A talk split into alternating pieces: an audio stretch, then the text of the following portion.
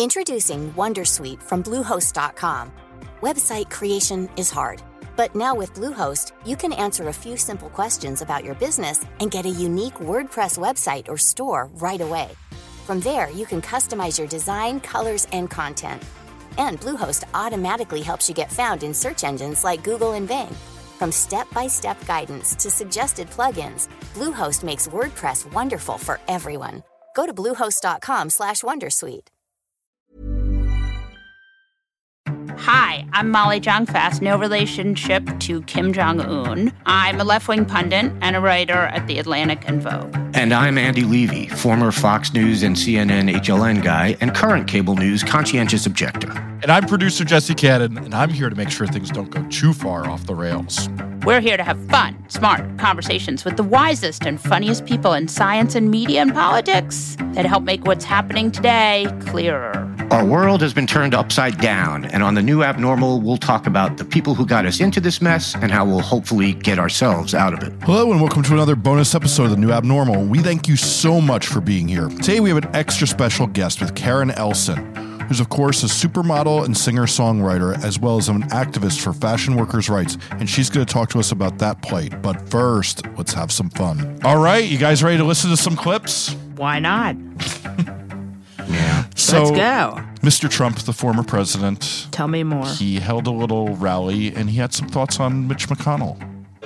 Mitch McConnell is the least popular politician in the country, according to the... No, he's an old, broken-down crow. I want to be nice. I don't want to call... Oh, I wanted to have... I had that word right that I just want, but I couldn't do it. I'd go home, and the first lady would say, why did you use that foul language, darling? I love you so much, but why did you use it? He's an old, broken-down piece of crow. No, but David fits in with him. I mean, look. He's not always wrong. I don't understand why crow... What is... First of all, are people calling each other crow now? Because I did not know that was something people called each other. You don't hang around the omelet station enough at the Mar-a-Lago, Molly, clearly. Do you call people crow as a put-down? Because I've never heard that. I mean, Old Crow is like a, a whiskey, I think. Right. I mean, this is all very confusing to me. Yeah, I don't know. Maybe he meant to say crone. Maybe he wanted to call him a crone. I don't know. I mean, know. He clearly wanted to call him something worse. Well, yeah. I mean, he wanted to call him a piece yeah. of shit or whatever. But uh, yeah, whatever. But the weirdest part of that was, like, your wife is not the first lady. Like, he said, I'll go home, and the first lady was, no, right. no. Doctor Jill Biden is the first lady. Thank you very much. That's right. That's right. That is true. It's very true. Very, very, very true. That is quite true. Very good point. So you agree? You know, with him, one of the things about listening to him is I always don't, like, I listen to him and I always think, what the fuck are we even, like, it just is baffling. So that's all I have to say. Okay. Every time I listen to him, I just am, I just, I want to know what he wanted to call him. I maybe, maybe I don't. I'm assuming piece of shit was where he, was yeah. what he wanted to say, but I don't know. Yeah, I don't know. Donald Trump, wrong about everything else, right about Mitch McConnell. Right. I mean, I will say Mitch McConnell got him three Supreme Court justices and likely kept him in power, right? Like. Yeah. I mean, kept him from being removed. He really was ultimately, I mean, I think he served Donald Trump to serve his own interests. He worked a lot for Donald Trump, and so Donald Trump pays him. Yeah, I don't have any love for Mitch McConnell, but uh, Donald Trump pays him back by attacking him. Yeah, he's right about McConnell, but of course for the wrong reasons. Exactly. And there you have it. Not our brightest congressperson, um, Miz Lauren Boebert. She really thinks... You guys should see the new Dinesh D'Souza movie. twenty-one Mules. What about some of the misinformation from the former president, Trump, as far as saying that he won the election, saying that the election was... Well, I think that we need to have we need to have hearings um, to that. We we are, are certainly here to talk about this board, but we need to have hearings, and that's what I'm looking forward to in a Republican majority in the House of Representatives, have hearings into the twenty twenty election. Um, I, I hope that you've seen um, two thousand mules. I would like to investigate if, if any of that is provable. Um, if we can have geo-tracking uh, when it comes to January sixth and um, come to people's homes who were holding a sign outside of the Capitol and interview them, have the F B I interview them, interrogate them. Well, I certainly think we could use that same technology uh, to look at people who may have been um, harvesting ballots illegally and possibly potentially even paid to do so by nonprofit organizations. Like, the thing is, she's right, I guess, that if any of that stuff with the ballot harvesting had happened, we could probably track it. And the fact that we can't is because it didn't happen. That's that's the leap. So many she, people are saying. That's the leap she can't quite make, because that involves two uh, neurons firing off each other in your brain, and that's one more than she has. So it makes it difficult for her. So, you know, I, I just, boy, wow. I mean, I think your conspiracy theory is too batshit when Tucker Carlson rejects it. Is that fair? Probably. Is there an example of that? Uh, uh, I'm. Well, we've seen that Tucker Carlson's suppressing Dinesh D'Souza, according to him on Twitter. I mean, amazing. Oh, but, uh, right. Okay, because Tucker won't, they won't uh, promote this Lauren Boebert's favorite movie, two thousand yes. Mules. Who are the mules? I assume they are the people who carried the ballots from illegally. Yeah, I don't so know. I mean, I don't. Nobody knows who the mules are. That's what we need to find out, Molly. It's who the mules are. We need to hold hearings to find out about the mules. And once the Republicans are in charge, I'm looking forward to hearings to find out who whomst the mules are. Whomst, that's right. I'm excited for those hearings, because nothing better than watching a jacketless Jim Jordan scream at a poor election worker. That's going to be for, for having picked up a ballot drop box at some point right. in their life. I mean, for, for doing what they're paid very little to do. Hand over your Waze data. Yeah, exactly. It's always interesting to me when Jim Jordan actually takes an interest in what's going on around him. Listen, the man yells like you can't believe. Speaking of bad takes, Fox News host Will Cain uh, has an opinion on the popularity of, of Roe versus Wade in America. Position is worthy of mockery and, and, and presumed bigotry. So the Democratic Party of today would embrace destroying every process of the positions of the Democratic Party ten years ago. But here's the second part of why you haven't seen that when Democrats have control. Because they know it's unpopular. The truth is Roe v. Wade was a shield to a very unpopular opinion accepted within the Democratic Party. I don't care how many polls people well, show me about what people think about Roe v. Wade. I love Laura Ingram. Well, that's fascinating. That's actually not Laura Ingram. That's one of the other morons. But Judge Box of Wine? No, no, you can't, you can't quite hear the, the screech of her in it. It's it's it's a different. It's one of the more N P C uh, hosts. Now the Fox people have decided they're going to say things aren't popular when we know the polling. Like, the polling says it's popular. Right, but that's why he said he doesn't care about what the polling shows. That's right. How you get around that, Molly. You just say, I don't care what the polling shows. I know right. in my heart that right. I don't like it, and ergo, right. it's not popular. Right. I know the math shows that two plus two equals four, but... But math you know, doesn't care about my one feelings. Of those things. Look, Will Cain, uh, someone I was you know friendly him. With. Don't you yeah, know him. You and know him. What he's doing now is, there's no... real polite way to say this. He just, he sold his soul. He is just out there saying shit that I'm sure he doesn't believe. That's all I have to say about that. Do you think he doesn't believe it? No, I don't. Oh, interesting. I mean, I do think he doesn't. I do think he doesn't believe it. So you think he believes it? I don't think he believes it. You don't think he doesn't, right? I do think he doesn't believe it. Don't you think? Yeah, I do. I think he's just wants to be Tucker Carlson because he knows there's there's money there. Yep. Introducing WonderSuite from Bluehost dot com. Website creation is hard, but now with Bluehost, you can answer a few simple questions about your business and get a unique WordPress website or store right away. From there, you can customize your design, colors, and content. And Bluehost automatically helps you get found in search engines like Google and Bing. From step-by-step guidance to suggested plugins, Bluehost makes WordPress wonderful for everyone. Go to bluehost.com slash WonderSuite. Tired of ads barging into your favorite news podcasts? Good news. Ad-free listening is available on Amazon Music for all the music plus top podcasts included with your Prime membership. Stay up to date on everything newsworthy by downloading the Amazon Music app for free or go to amazon.com slash news ad free. That's amazon.com slash news ad free to catch up on the latest episodes without the ads.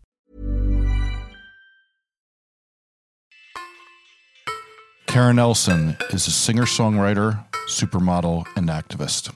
Welcome to The New Abnormal, Karen. Hi, Molly. Let's talk about the Fashion Workers' Rights Union that you are involved in and explain to us a little bit about what it is and what it does. Ultimately, it's um, I, I've been working with the Model Alliance for a long time. It's not technically a union, so in within the modeling industry, no union actually exists within the model industry. And I think what the Model Alliance with founder Sarah Ziff has been trying to do is essentially to create checks and balances within the fashion industry and ultimately build scaffolding, because, you know, the fashion industry and the modeling industry, like any other workforce, is a workforce. It is, you know, we we are hired to do a job, we do a job, therefore we should be afforded the same rights as any other workforce. But I think the the general feeling about models in general is that we are not necessarily viewed as a labor force, right? It's sort of the the the illusion of quote unquote beautiful women having struggles is a very difficult one for people to wrap their head around,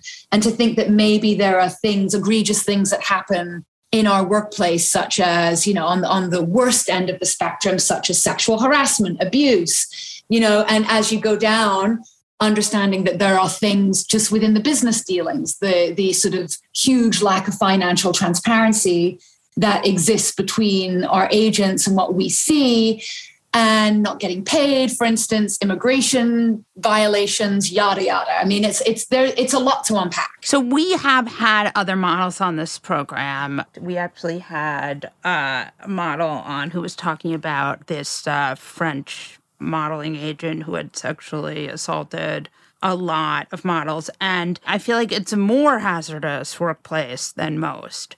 Do you think that's right? Yeah, I do. I mean, I think hazardous in the sense that I think when you're putting a lot, you know, I mean, I'm forty-three years old, and, and, you know, a little backstory, I started modeling when I was fifteen years old. By the time I turned seventeen, I had lived in London, Paris, and Tokyo by myself, and with very little in the ways of sort of being chaperoned and whatnot. And a lot of things happen. And I think when you put young, vulnerable people who don't have a lot of experience in the grown-up world into a situation where all of a sudden they have to be um, business women, they also have to look and perform in a certain way.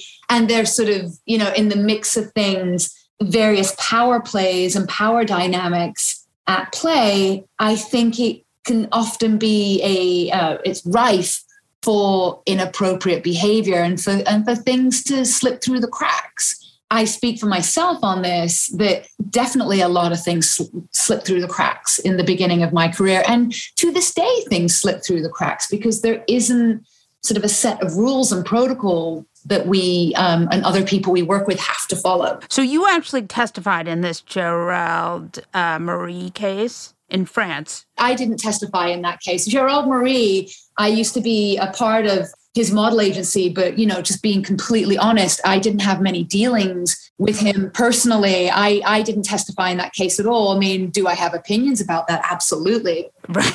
We had uh, Carrie Otis on, who did testify and did have a terrible experience with him. But the question was, again, with the French courts, whether or not this statute had... whether that was going to be able to be prosecuted. You know, honestly, at this point, I don't have any idea. But what I will say is I went recently, I was at the French consulate in New York, where they gave um, Sarah Ziff, who's the founder and the C E O of the Model Alliance, they gave her basically the French version of a, of a knighthood for her advocacy and activism for models. And what I gathered from, um, you know, from people who were within the French government who were at this at her knighting ceremony is that the French government take this matter very seriously, and that they have been taking a lead on digging, you know, digging under the surface and lifting up the hood of the modeling industry in France and trying to see what they can do. And they are being much more active about what they can do than, say, you know, other countries, which is why, again, this model, the Fashion Workers Act, which if passes in New York State, will be a huge success because it will just give checks and balances, you know, I mean, and it's really primarily on sort of financial transparency, but it also stops things like retaliation, you know, because that's a big thing in the fashion industry.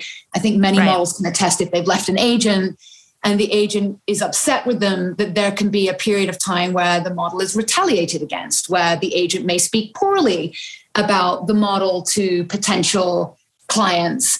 And again, I think that it is, it's very destructive and it can have an impact on a person's livelihood. And I think those things need to stop. I mean, I've certainly experienced those things. And the great, again, the great sort of disconnect is, I think people believe with models that we are like rolling in money and that, you know, you're on the cover of Vogue, therefore you must be just bags of gold coins that you're leaving the shoot with. Often when I'm doing a editorial shoot, say for a Vogue magazine or Elle magazine, you get maybe, maybe two hundred dollars for the day of work. And often a lot of, you know, when you're doing advertisements, that's different, but you do the editorial to get the advertisements, but nothing is certain. So there's a lot of debt in those early years that gets accumulated.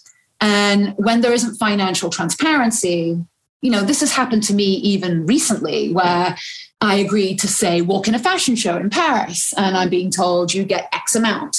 And when I do the math, maybe after the fact, I realize, oh, I've gone three, four, five thousand dollars in debt to walk in this fashion show because nobody told me that my flights, hotels, right, taxis to and from the airport, that the commission structure is different to how it's usually sort of billed, and yada, yada, yada. You can go into debt. And if that's happening to me, a person who I would say I have some business savvy and I've been in the business a long time, so I know what questions to ask. If I'm, if I am still confused, you can only imagine what an eighteen, nineteen, twenty, twenty-one year old who is sort of fresh out of their, you know, where, where they're from, they're again, sort of thrust into this world where they don't know what questions to ask. It just, again, there just needs to be some sense of accountability. Right. Explain to us how you got from modeling to music. So, you know, I was actually doing music before I became a model, and that was my first love. Um, always singing, always in choirs, playing music. And I became a model, like I said, when I was fifteen years old. And I grew up in Northern England in a working class town. And it was an opportunity of a lifetime. It was sort of my my get out of jail free card, you know, and, and I had to leap and take that opportunity. So music took a sideline for a while. And then I guess after I had kids, I have an almost sixteen-year-old daughter and I have a fourteen-year-old son. After I had my children, I realized I got to start making music again because that's also a big part of my uh, my heart. And I just started doing it. And that's really it. Let's talk for a minute about going to Sierra Leone in the Middle East and your work with Save the Children. It's such an interesting story, actually. So when I lived in Tokyo when I was sixteen years old, my roommate was this woman called Kat Henkin, and she was a model at the time. And through her own life path, she then became an agent, I believe an agent for C A A for some time. And then she moved into the nonprofit world and became a um, representative of, of Save the Children and works currently with Save the Children. She would ask me if I wanted to go on, uh, you know, if I wanted to go on a trip. And our first trip together was to Sierra Leone. And it really opened up my eyes in the sense of, again, I'm an avid traveler. I've traveled all over the world. Where I grew up, you know, is a particularly sort of impoverished part of Northern England. And when I got to Sierra Leone, what really opened my eyes again is that they were just, you know, a few years out of their civil war. There was clearly, it was for sort of maternal health and the rates of women and children dying, you know, mothers during childbirth and obviously infants post-childbirth. And it just opened up my eyes to to the world in general. And then my next trip was Save the Children. I went to Zaatari refugee camp, which is on the border of Syria in Jordan. And again, especially when you see what's happening in Ukraine right now, is what, what my biggest takeaway from being in at Zaatari refugee camp is that refugees are like you and me. You know, we are all sort of at the mercy of fragile democracies. And democracy these days feels more fragile than ever. But this sort of illusion in our lives that, oh, this doesn't this doesn't happen to, you know, this will never happen to us. We saw on January sixth, again, democracy is a fragile thing. And again, being in Zaatari, I talked to women who, you know, they were architects before. There's one woman I spoke to and she was an architect before um, the civil war happened in Syria. And she fled with her husband and three children. They had to drug their children in a car. Their car was being pelted with bullets. Her husband was captured and tortured for weeks. And here they are living in a corrugated, uh, you know, a corrugated sort of fenced in environment, struggling to figure out when they will be able to go home, if ever. And again, just that sort of humbling notion that we are all the same. We are all dealt the certain deck of cards that we're dealt with. And nobody is unique and nobody is above the pains of how humanity can dish out, be it positive or negative. And again, seeing what's happening in Ukraine, I think it, it's yet again, we're getting to the world is getting to witness how, how in, in a blink of an eye, life can change for many people. Yeah, that is so interesting. Karen, thank you so much for joining us. Thank you so much. I really appreciate it. I really do. On that note, we'll wrap this episode of The New Abnormal from The Daily Beast. In future episodes, we'll be talking to smart folks from The Daily Beast and beyond, from media, culture, politics, and science, who will help us understand what's happening to our country and the world. We hope you'll subscribe to us on your favorite podcast app and share the show on social media. Thanks so much for listening, and we'll see you again on the next episode.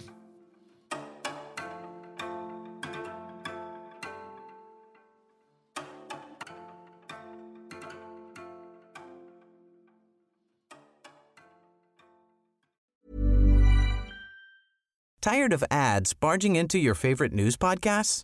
Good news. Ad-free listening is available on Amazon Music for all the music plus top podcasts included with your Prime membership. Stay up to date on everything newsworthy by downloading the Amazon Music app for free or go to amazon.com slash news ad free.